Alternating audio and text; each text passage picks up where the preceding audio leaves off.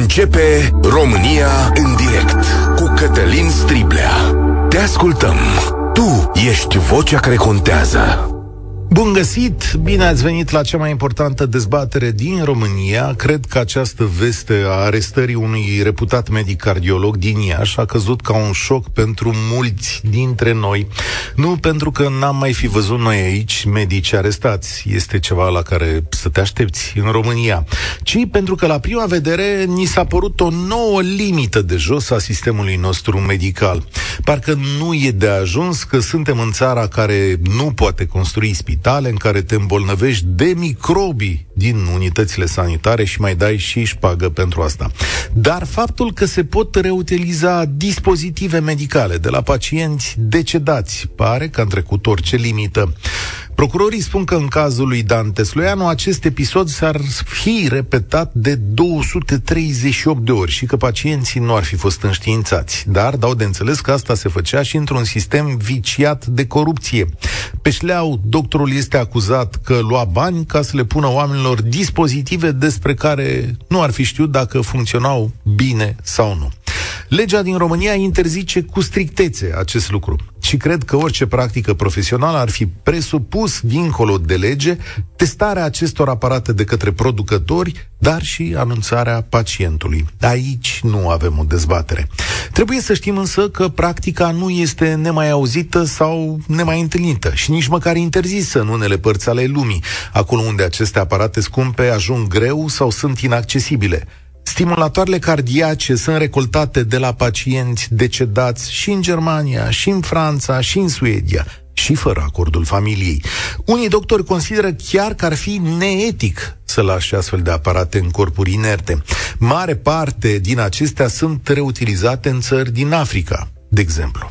La noi interdicția s-a introdus în iunie 2021 și desigur că azi vă invit să vă povestiți experiențele voastre, ale familiilor, ale prietenilor sau poate ale pacienților voștri în astfel de situații. Dar poate mai mult de atât. Și haideți să stabilim de fapt un cadru și o idee către ce ne îndreptăm. Când ai nevoie de o intervenție la inimă, de un aparat pus în ea, ești prizonier – nu ai multe opțiuni. O faci sau mori, fie că e vorba de un stent, de un stimulator sau orice altceva. Și vreau să-mi povestiți, să-mi spuneți astăzi cum este asta în România. Ai acces ușor la astfel de dispozitive? Trebuie să stai pe liste, să te duci la privat, să cheltuiești mii de euro? De fapt, este România o țară modernă din acest punct de vedere, o țară civilizată sau este o țară din lumea a treia, cum se spune? Poate, într-un fel, practica asta a reutilizării dispozitivelor este absolut necesară în România. Eu n-am cum să știu, dar poate îmi povestiți voi cum este realitatea acolo, în spitale și în clinici. Care e, de fapt, realitatea acestei țări europene când vine vorba de bolnavii săi de inimă?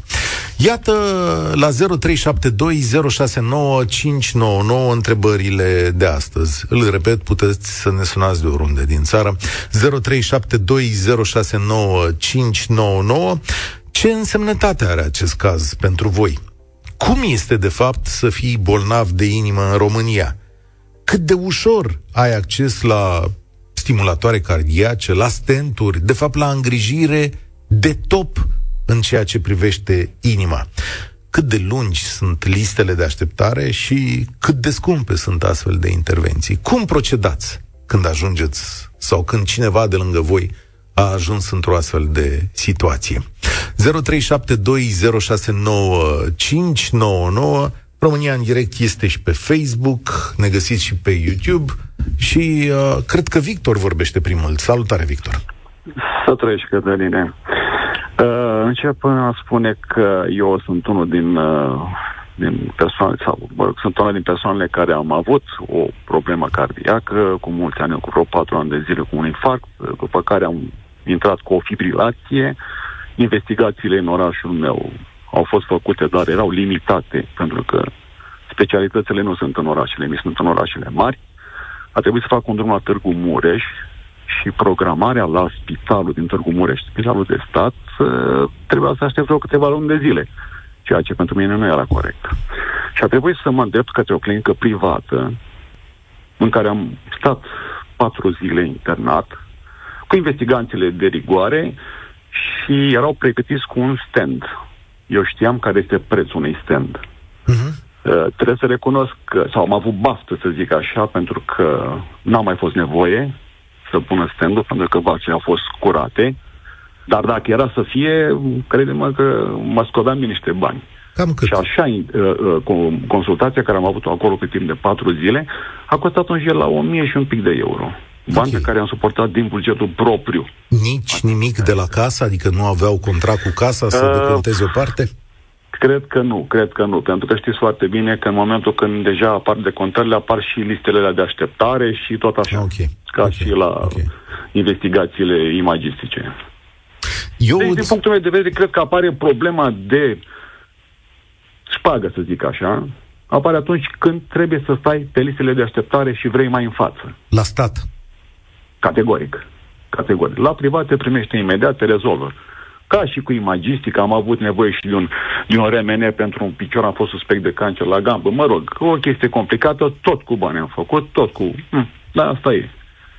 Era listele, listele de așteptare erau foarte, foarte lungi și nu puteam să stau. Cam cât e așa o listă de așteptare acum la RMN? Că nu uh, Sincer, da.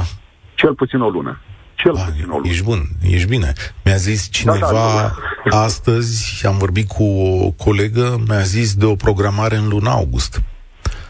Da, deci... sunt convins. Na, acum nu pot să știu care sunt orașele care... Na, depinde și câte aparaturi au fiecare municipalitate, câte spitale.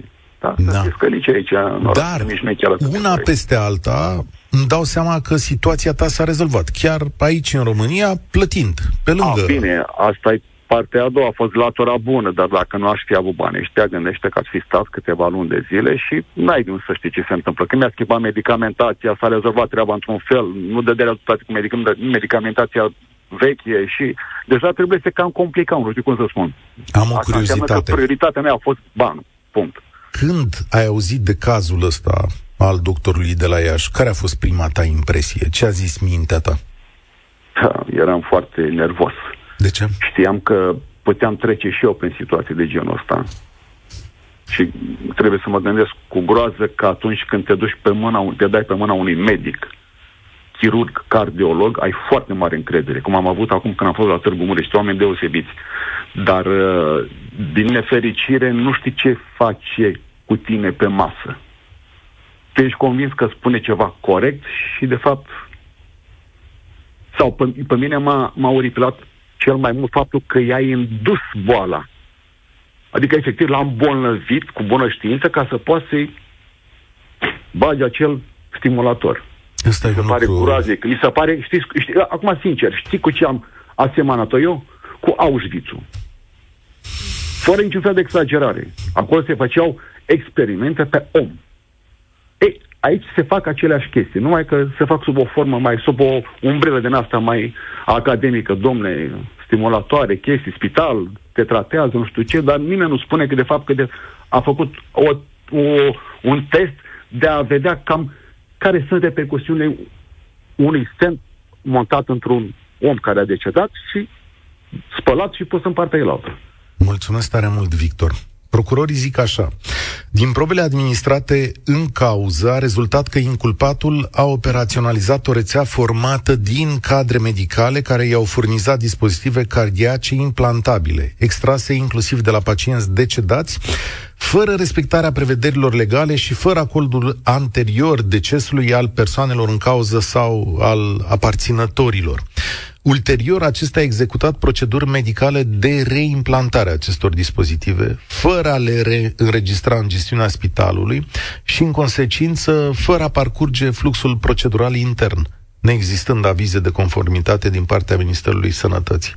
O mare parte din intervențiile de introducere a unor dispozitive cardiace implantabile, inclusiv extrase de la pacienți decedați, nu erau necesare, procedându-se la operaționalizarea lor fie prin consemnarea unor diagnostice fictive, fie prin recomandarea anterioară a unor medicamente care să provoace reacții de natura conduce la simptomatologia specifică.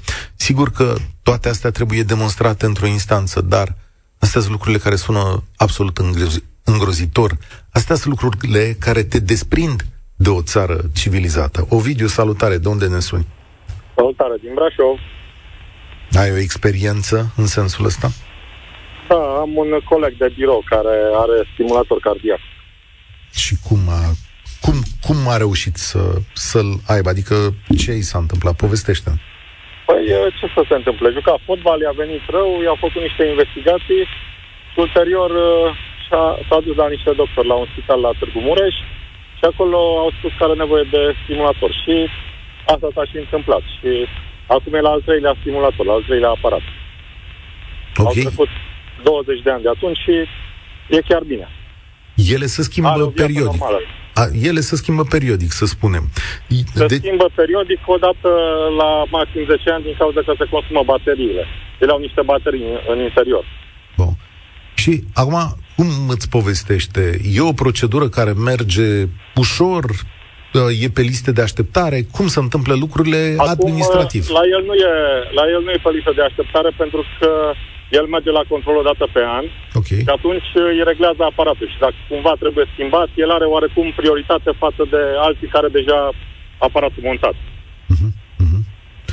E nevoit să parcurgă pași să zicem, ilegali sau cu semnul întrebării la în toată povestea asta?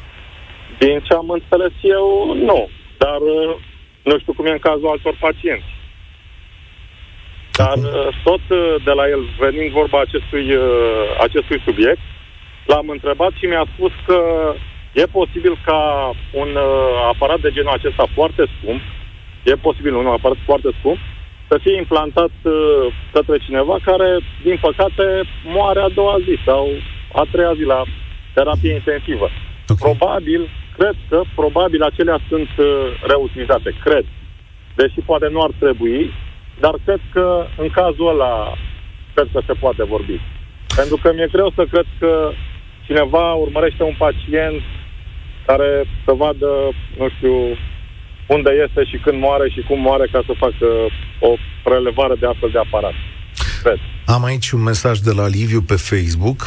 Atât timp cât se pot recolta, dona organe umane de la persoane aflate în moarte cerebrală către alte persoane aflate pe liste de așteptare, este de bun simț să fie o cale de reutilizare a dispozitivelor medicale. Adică, zice, da, doamne... Eu am înțeles, am înțeles că aparatele astea sunt de două feluri. Adică? Sunt uh, sunt uh, stimulatoare cardiace propriu-zise, care am înțeles că le sunt mai, uh, mai ieftine, care costă, nu știu, undeva în jur de 5-600 de euro bucata și sunt defri- defibrilatoare, care alea, într-adevăr, am înțeles că sunt mai scumpe, de la 5.000 de euro în sus. Da, deci uite. că ne scrie Cosmin pe WhatsApp că a plătit 15.000 de euro pentru un stimulator de ultimă generație la un spital privat. Pacientul a fost tatăl său. A, mă gândesc da. că că în astfel de situații sigur că există reglementări. Acum însă, uh, nu știu, prietenul tău ai stat de vorbă cu el după întâmplarea asta, după apariția da, acestui da, caz? Da, da, am stat, am stat de vorbă, da. Și el cum a primit toată povestea asta? Și el a primit-o un pic cu scepticism, pentru că, într-adevăr, și el, uh, uh, la un moment dat, ar fi vrut să facă operația asta la privat și era foarte, foarte scumpă, adică costa peste 10.000 de euro. Și el, uh, el bănuiește, el crede că un pic din uh, scandalul ăsta a fost amplificat și de către operatorii privați care, să zic așa, poate sunt uh, un pic invidioși pe uh, centrul de la Iași care am înțeles că performează foarte bine. Adică la un moment dat uh, citeam undeva că s-au făcut într-un an peste 1000 de operații, ceea ce mi se pare foarte mult la Iași, mă refer. Da, aici e o ipoteză la care na, nu știu cum să mă uit. Sigur că există concurență aici, sigur că cu toții avem experiențe personale mai bune sau mai proaste cu sistemul privat și cu sistemul public din România. Uh, și sigur că există o latură comercială importantă în chestiunea asta. Uh, da, de a merge de aici până la bănuiala că cineva e în spate, în toată povestea asta, în scandalul făcut, e mult. Pentru că, îți citesc încă o dată, ce zic aici procurorii? Că e vorba de mai mulți oameni care făceau asta. Pentru mine asta e un semn de întrebare. Pentru mine, Ovidiu, asta e, când, când e o rețea de oameni, îți dai seama cum sunt discuțiile da. alea, adică cardiologul trebuie să vorbească cu medicul legist și să zică, hm, vezi că domnul avea... Da, oricum, în, în situația asta, dacă acuzațiile ar fi reale, putem vorbi chiar de profanare de cadavre, cred, care e o infracțiune distinctă față de Va fi, va fi un dosar destul de greu în fața unor judecători în care se vor aduce experți în etică medicală de o parte și de alta. Mulțumesc tare mult! Atenție! Interdicția din România funcționează din iunie 2021. Atunci este ea explicită. Ce a fost până în iunie 2021, bănuiesc că este lăsat uh, interpretării. Uh, Mihaela, știu că ești acolo, dar înainte aș vrea să-l ascultăm pe uh, doctorul Coriu, care a dat un interviu la Europa FM, foarte scurt vi-l dau. El este președintele Colegiului Medicilor din România și spune ce nu-i clar în toată povestea asta sau ce ar trebui să fie, de fapt, foarte uh, clar interpretat. Pentru mine, ca medic, în primul rând, este o situație greu de imaginat. Este de neacceptat, este imoral, este ilegal. Nu poate să existe niciun fel de motivație care să ducă un medic la un astfel de act. În general, un astfel de dispozitiv este foarte greu de sterilizat pentru că se creează ceea ce ne numim biofilm, adică în acel dispozitiv apare un strat uh, cu microorganisme care reziste chiar la sterilizare. Aceste cazuri sunt excepții pacientul nu trebuie să-și piardă încrederea în medic. Orice cerere de plată din partea medicului nu e corectă. Pacientul trebuie să fie informat. Nu medicul trebuie să spună, trebuie să plătiți. Acest lucru nu are voie un medic să spună. Și întotdeauna pacientul trebuie să întrebe de ce. Și să nu uităm că există această opțiune de a avea a doua opinie. Daniel Coriu, președintele Colegiului Medicilor din România. Cea mai mare dezbatere publică din România. În direct la Europa FM cu Cătălin Striblea. Mihaela, salutare, bine ai venit la noi. Bună ziua! Cu ce gând? Ah, ce să vă spun, am sunat să vă, să vă povestesc cazul nostru, al soțului meu. Uh, suntem din Iași și acum vreo trei ani de zile a afla un control uh, la cardiologie, la privat, bineînțeles, pentru că la stat nu sunt locuri, te ține șase luni de zile ca să ai acces. Uh, simțindu-se rău, i s-a descoperit, în afara hipercolesterolemiei și alte așa, i s-a descoperit un puls de 36-38. Pe fondul nu știm a ce. Probabil că moștenire genetică, socrul meu, Dumnezeu să-l odihnească, el a avut stimulator cardiac. Și au început cu fel de fel de tratamente, dar ce se întâmplă? Nimeni nu a venit în momentul în care i s-a descoperit pulsul acesta. Nimeni nu a venit cu ideea, domnule, trebuie să mergeți la centru cardi- la, la, la cardiologie, să vă, vă punem pe o listă eventual pentru a primi un stimulator cardiac. Ne-am împărțit, ne-am sucit, lui i s-a dat un i s-a prescris un tratament medicamentos. La trei luni de zile la control, pulsul fiind la fel. Îl întrebau doar dacă are simptomi, de genul amețește, își pierde conștiința, uh, nu. Și uh, ne amânau. Atunci n-am avut încotro, deci am vorbit cu soțul meu, uh, am mers la cineva care are un cuvânt de spus în uh, centrul de cardiologie de la Parcon, Așa. nu vorbesc de Spiridon. Așa, L-a consultat, i-a spus, da, aveți nevoie de stimulator cardiac, uh, dar cum vreți să procedăm? Soțul meu a spus, zice, cât se poate de repede, pentru că, da, asta e situația, e viața mea și nu știu dacă... Vă, vă rog să mă credeți, pentru mine a fost foarte greu în sensul că uh, citind hârtiile și citind așa, prin, printre rânduri și întrebând, eu mă așteptam, noaptea stăteam câteodată și l-ascultam să văd dacă el mai resuflă. Deci mi era foarte greu să cred că, că poate să aștepte un an de zile până îi vine rândul pe listă. Aha, deci pe listă, deci... da, și ce decizie ați luat? Să faceți ce? Să facem ce? Am uh, acceptat uh, consultația la un profesor care așa ne-a facilitat intrarea pe uh, lista scurtă, cum să da. spune. Nu, nu vă pot. Nu, nu, mi, s-a, nu, nu mi s-a cerut nimic. Nu vi s-a Atâta, cerut. consultația am plătit-o, Ok. au văzut că nu a reacționat la tratament, deci pulsul lui nu creștea, din Mhm. contră creștea tensiunea și scădea pulsul și asta l-au găsit și cu 34, deci nu este logic. Și atunci, ea pur și simplu, vă rog în ziua de la ora de mergeți de să, faci investigații, de să fac investigațiile de laborator și vă programăm pentru implantul de stimulator cardiac, care nu a costat nimic, într-adevăr, nu ne-a costat, dar, uh, uh, deci, cum să vă spun, deci nu trebuie, cine nu are acces la un uh, medic din privat care lucrează și în spital, greu, foarte greu ajunge pe aceste liste. Ați dat Eu ceva după am- operație? Adică...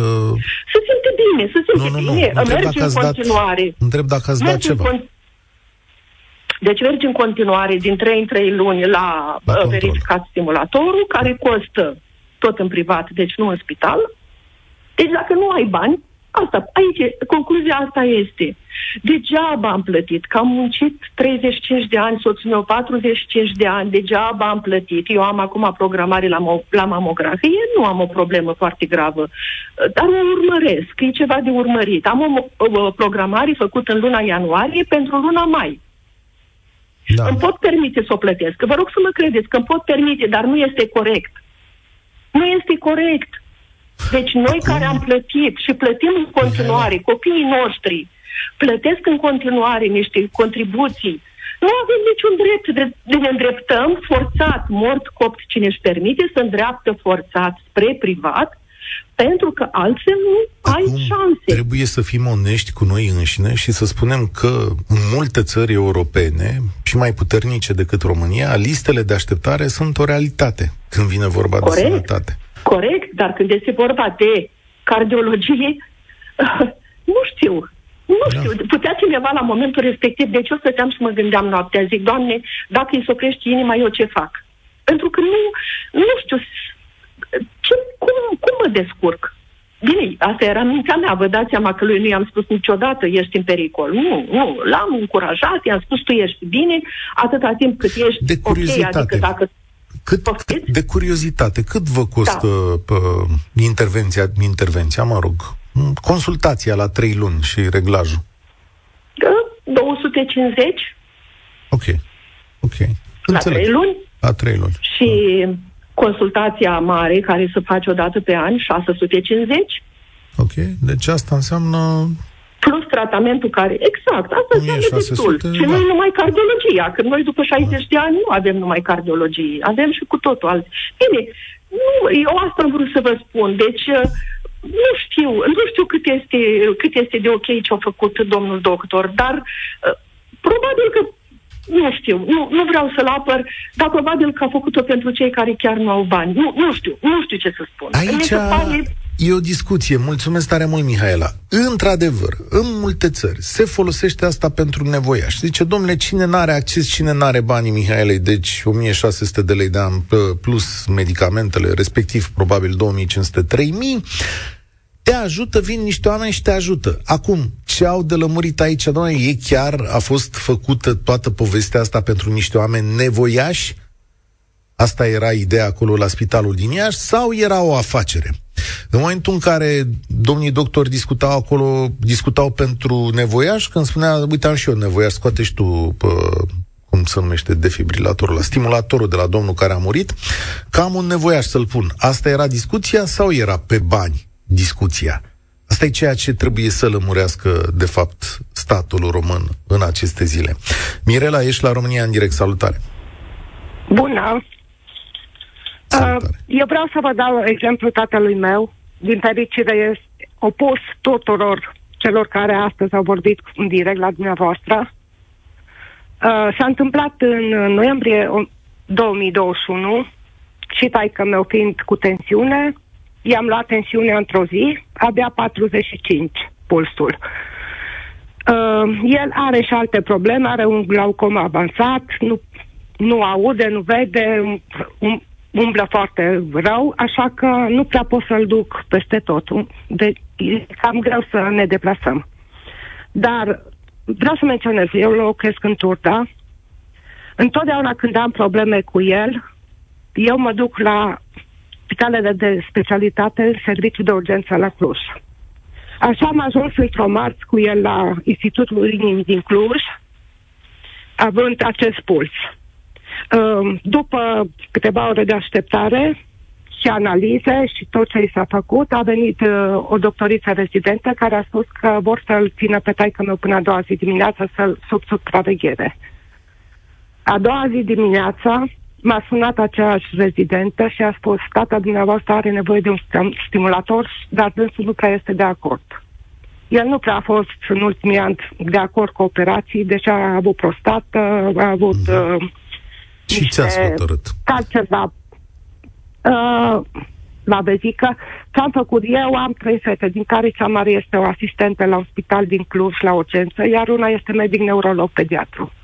Deci la noi în familie, de mine nu prea ascultă, dar în schimb ascultă de ele. Eu i-am spus la doctorița următoarea. Uh, să-i spuneți că nu are ce căuta acasă, nu vin după el. Nepoatele lui zic că trebuie neapărat să se opereze. Uh, așa, cred că joia dimineața l-a operat. Dar vreau să menționez, nu am plătit niciun ban, absolut niciun ban. Era într-adevăr în perioada de pandemie, când din urgență eu nu am putut să intru în spital. Uh, și lunea l-am, l-am adus acasă. Adică de fără liste de așteptare, fără, fără absolut, fără absolut nimic. O problemă ar fi fost că în mai, pe urmă la șase luni, trebuia să mergem la control. Medicul care l-a operat nu mai rețin numele și nici nu are importanță, nu vreau să-l dau. Într-adevăr, pentru un control trebuia să mergem uh, în privat la dânsul.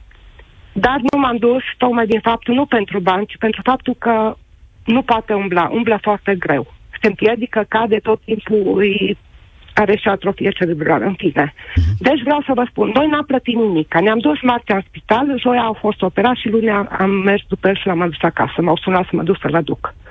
Mă bucur de fiecare dată, mulțumesc Mirela, mă bucur de fiecare dată când aud și poveștile bune pentru că România e o țară complet inegală. Eu nu consider că lucrurile merg numai prost la noi.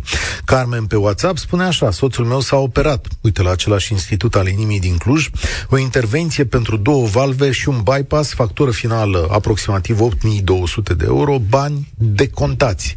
Lista de așteptare cât o fi fost, sau tot fără listă. La 44 de ani am făcut un infarct miocardic, am stat 4 ore în așteptare la UPU Galați, la ora 10 mi-a fost montat un stent de un medic foarte bun.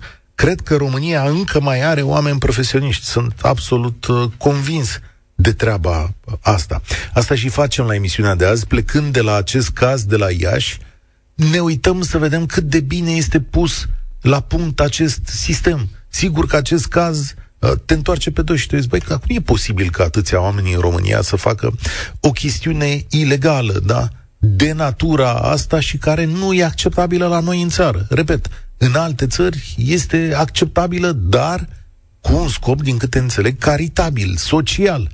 Nu m-am dumirit și mi-e greu să cred că aici scopul era caritabil și social. George, bine ai venit la România în direct.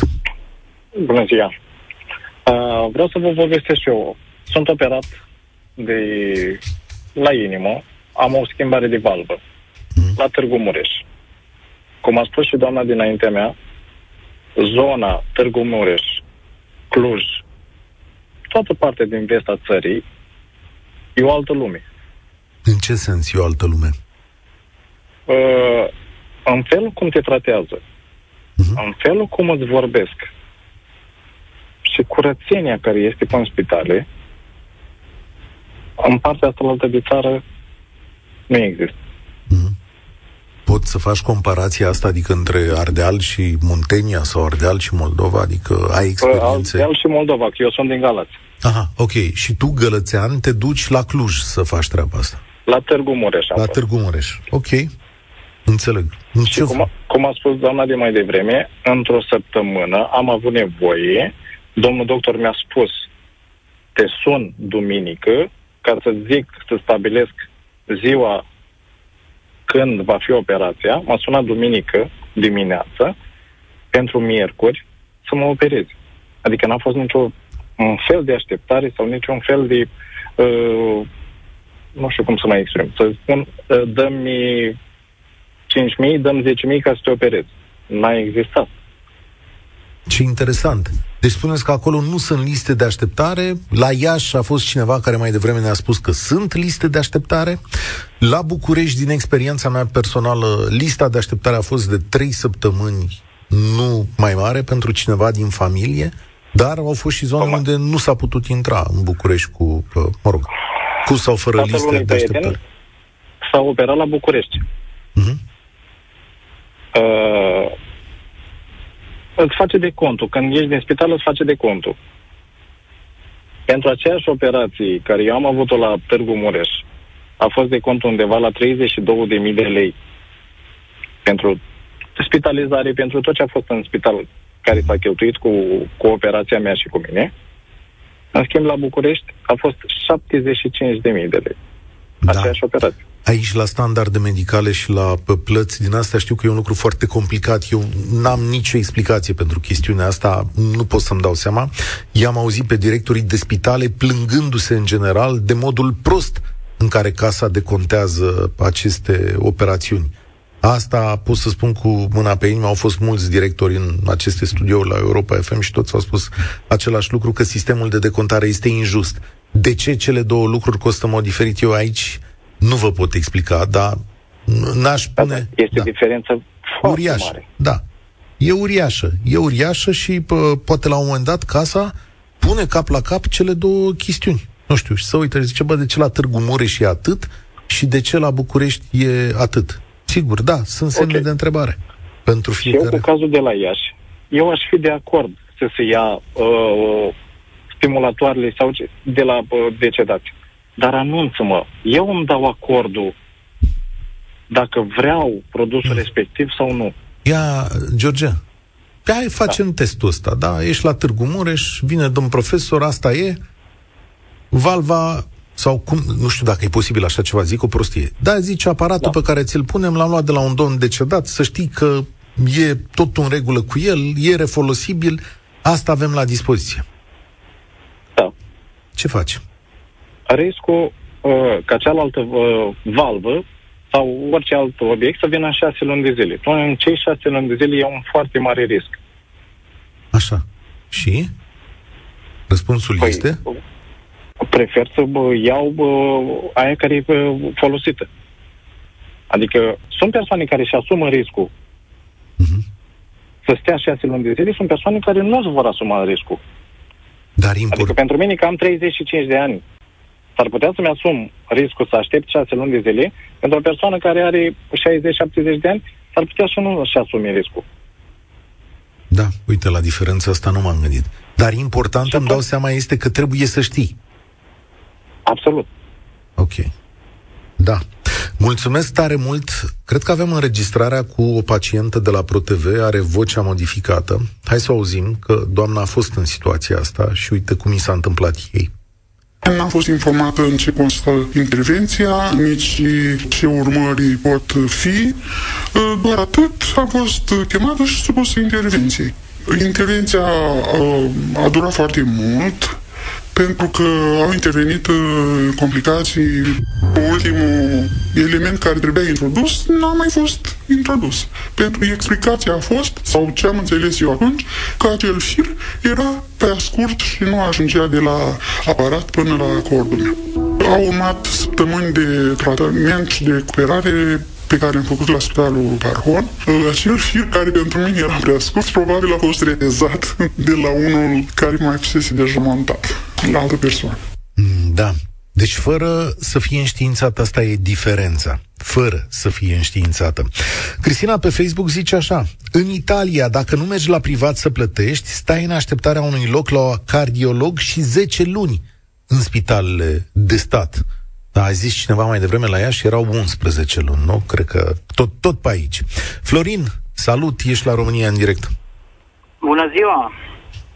Cu ce poveste uh, aș, vrea, aș vrea să încep povestea mea în 2012, când am avut o stare de rău. După insistențele soției am ajuns la urgență la Cluj și mi-au spus că e ceva la nivel uh, de cap, ca să spun așa. Am ajuns la uh,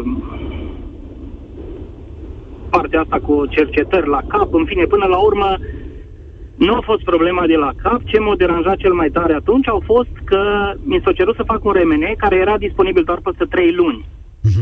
Uh-huh. Și ce ai făcut? Și m-am dus și, la, m-am dus și l-am făcut la privat, am constatat că nu-i de acolo povestea de la cap, nu aveam nimica și după 5 ani de zile, în 2017, mi s-a făcut din nou rău și soția mea a chemat ambulanța. Venind uh, specialiștii de la ambulanță, au constatat că am avut două frecvențe de bătăi ale inimii, una de 37 și una de 24. Ok. Ceea ce e foarte puțin. În acea seară, era o sâmbătă seara, m-a luat ambulanța, am dus la Institutul Inimii la Cluj, am fost monitorizat uh, sâmbătă, noaptea, duminică, până luni dimineața. Luni dimineața a venit o doamnă doctor la mine, s-a uitat peste hârtie, bineînțeles că eram foarte vesel, zic, nu mai am nimic, eu n-am mai simțit nimic. Nu mai am nimic, s-a uitat peste hârtiile respective, ce da, ai nevoie de stimulator la inimă. Întrebarea a fost, ce lucrezi? Zic, la momentul respectiv eram șofer pe camion. Deci dacă vrei să mai profesezi meseria asta în siguranță și pentru siguranță pentru tine și pentru ceilalți, îi nevoie de stimulator la inimă. Ok. Și ce au în 45, în 45 de minute am fost pe masa de operație, operat la două zile acasă, în zi de astăzi foarte bine, cum spunea cineva, control în fiecare an. N-am dat la nimeni nici măcar o ciocolată, în afară de un mulțumesc frumos și așa, n-am dat la nimeni absolut nimic. Domnule, unde se deci... face diferența asta între Cluj și Iași? Deci, unde, unde e miracolul ăsta? Adică, trebuie să-mi explice cineva emisiunile viitoare cum la unii se poate cu organizare sau, nu-mi dau seama, sau ar fi și la Iași miracole de, de genul ăsta. Nu știu dacă nu contează chestia că e pe urgență sau nu e pe urgență. E posibil. Asta nu pot să, e posibil. Nu pot să vă spun 100%, dar uh, din momentul în care mi-am dat acordul că vreau să mi-l pună, deci cred că au fost 45 de minute în care au zis, vă așteaptă domnul doctor în sala de operație. A venit o doamnă cu cărucior să mă ducă, zic, doamnă, pot să mă duc pe picioare. Nu, nu, nu, așa e protocolul. Și în, cred că încă în 45 de minute am fost înapoi în salon. Dom'le, mă bucur că aveți și experiențe bune. Și controlul unde se face? Hai că măcar asta să încerc aici. Controlul se face la policlinică, dar tot uh, din cadrul Institutului Inimii. Îl face un doctor care îi disponibil, pentru că domnul doctor care m-a operat pe mine e între specialiștii clinici și nu prea se ocupă dânsul de controle de genul ăsta. Adică e ceva, e ceva da. mult mai simplu. Să, uh, felicitări, după ce mă uit pe mesaje și vă ascult pe voi, felicitări Institutului Inimii de la Cluj. Deci ce pot da, să zic? Da. Când atâția oameni sună și spun, domnule, acolo lucrurile merg bine, în... Am auzit-o pe doamna de la Turda și de aia, că mai, am vrut da. să mai sun o dată, dar după aia zic probabil că nu, dar am auzit-o pe doamna de la Turda și vreau să confirm. Și eu am pățit, într-adevăr, în 2017. Sper că nu s-a schimbat nimic de atunci. Așa sper și eu, sper că și în alte părți merge mai bine. Sigur că acest caz e, pă, te dă peste, pă, te răstoarnă așa și te gândești cum poți să faci România mai bună în condițiile astea. Dar încă o dată, România e o țară insulară în care uneori e bine, în alte ori e rău. Cred că omul, de fapt, sfințește locul. Mircea, salut! Să știi că Bună ziua! avem un minut jumate cumva la dispoziție. Încerc scurt, să fiu scurt. În 2007 am avut o intervenție chirurgicală triple bypass pe cod, făcut la parcul la Iași. Am încercat în mai multe centre să fac intervenția asta, dar mi s-a spus că costă substanța de contrast pentru coronografie. În fine, povestea okay. e lungă. Uh, pe 5 septembrie m-am operat. M-a chemat doctorul să mă opereze mai devreme. Am zis că nu pot că am făcut o astrologie și mi s-a zis că mi-e benefică și m-a întrebat atunci când vrei să te operezi. Zic pe 5 septembrie. Pe 3 vii și pe 5 te operezi. Exact așa s-a întâmplat. Vreau să spun că atât la coronarografie, la operații, la asistență. Nici, n-au cerut nimeni niciun ban. Am vrut să întreb cât costă. Au zis nu costă nimic, fă te, sănă, te facem sănătos și pleci acasă. Exact asta s-a întâmplat. Și de asta le mulțumesc celor de la Farfon și în special profesorului uh, Tinică Grigore. De okay. m-a operat. Mulțumesc și felicitări. Uh, ce concluzie poți să pui la o emisiune precum cea de azi. Că trăim în lumi diferite. Sigur că această emisiune nu are rolul sau rostul unui sondaj social, nici nu poate îndeplini asta, dar culege experiențe din diverse părți ale României. Aștept ca procurori și judecători să lămurească acest caz. Aștept să dea verdicte și să interpreteze conform legilor din România. Dar cel mai mult aș vrea ca experiențele pe care le-am auzit astăzi să plece cât mai departe către toate localitățile sau centrele universitare din țară și să folosească drept exemplu. România e o țară în care se mai și pot rezolva unele lucruri, iar pentru celelalte, dacă nu se rezolvă sau continuă așa, vedeți că societatea are argumente pentru a le îndepărta. Cred că, de fapt, acesta este sensul discuției de astăzi. Că putem să facem și bine în țara asta, iar răul când se întâmplă găsește răspuns. Ne oprim deocamdată aici. România în direct uh, se încheie, vă spun, spor la treabă. Participă și tu, România în direct, de luni până vineri, de la ora 13 și 15.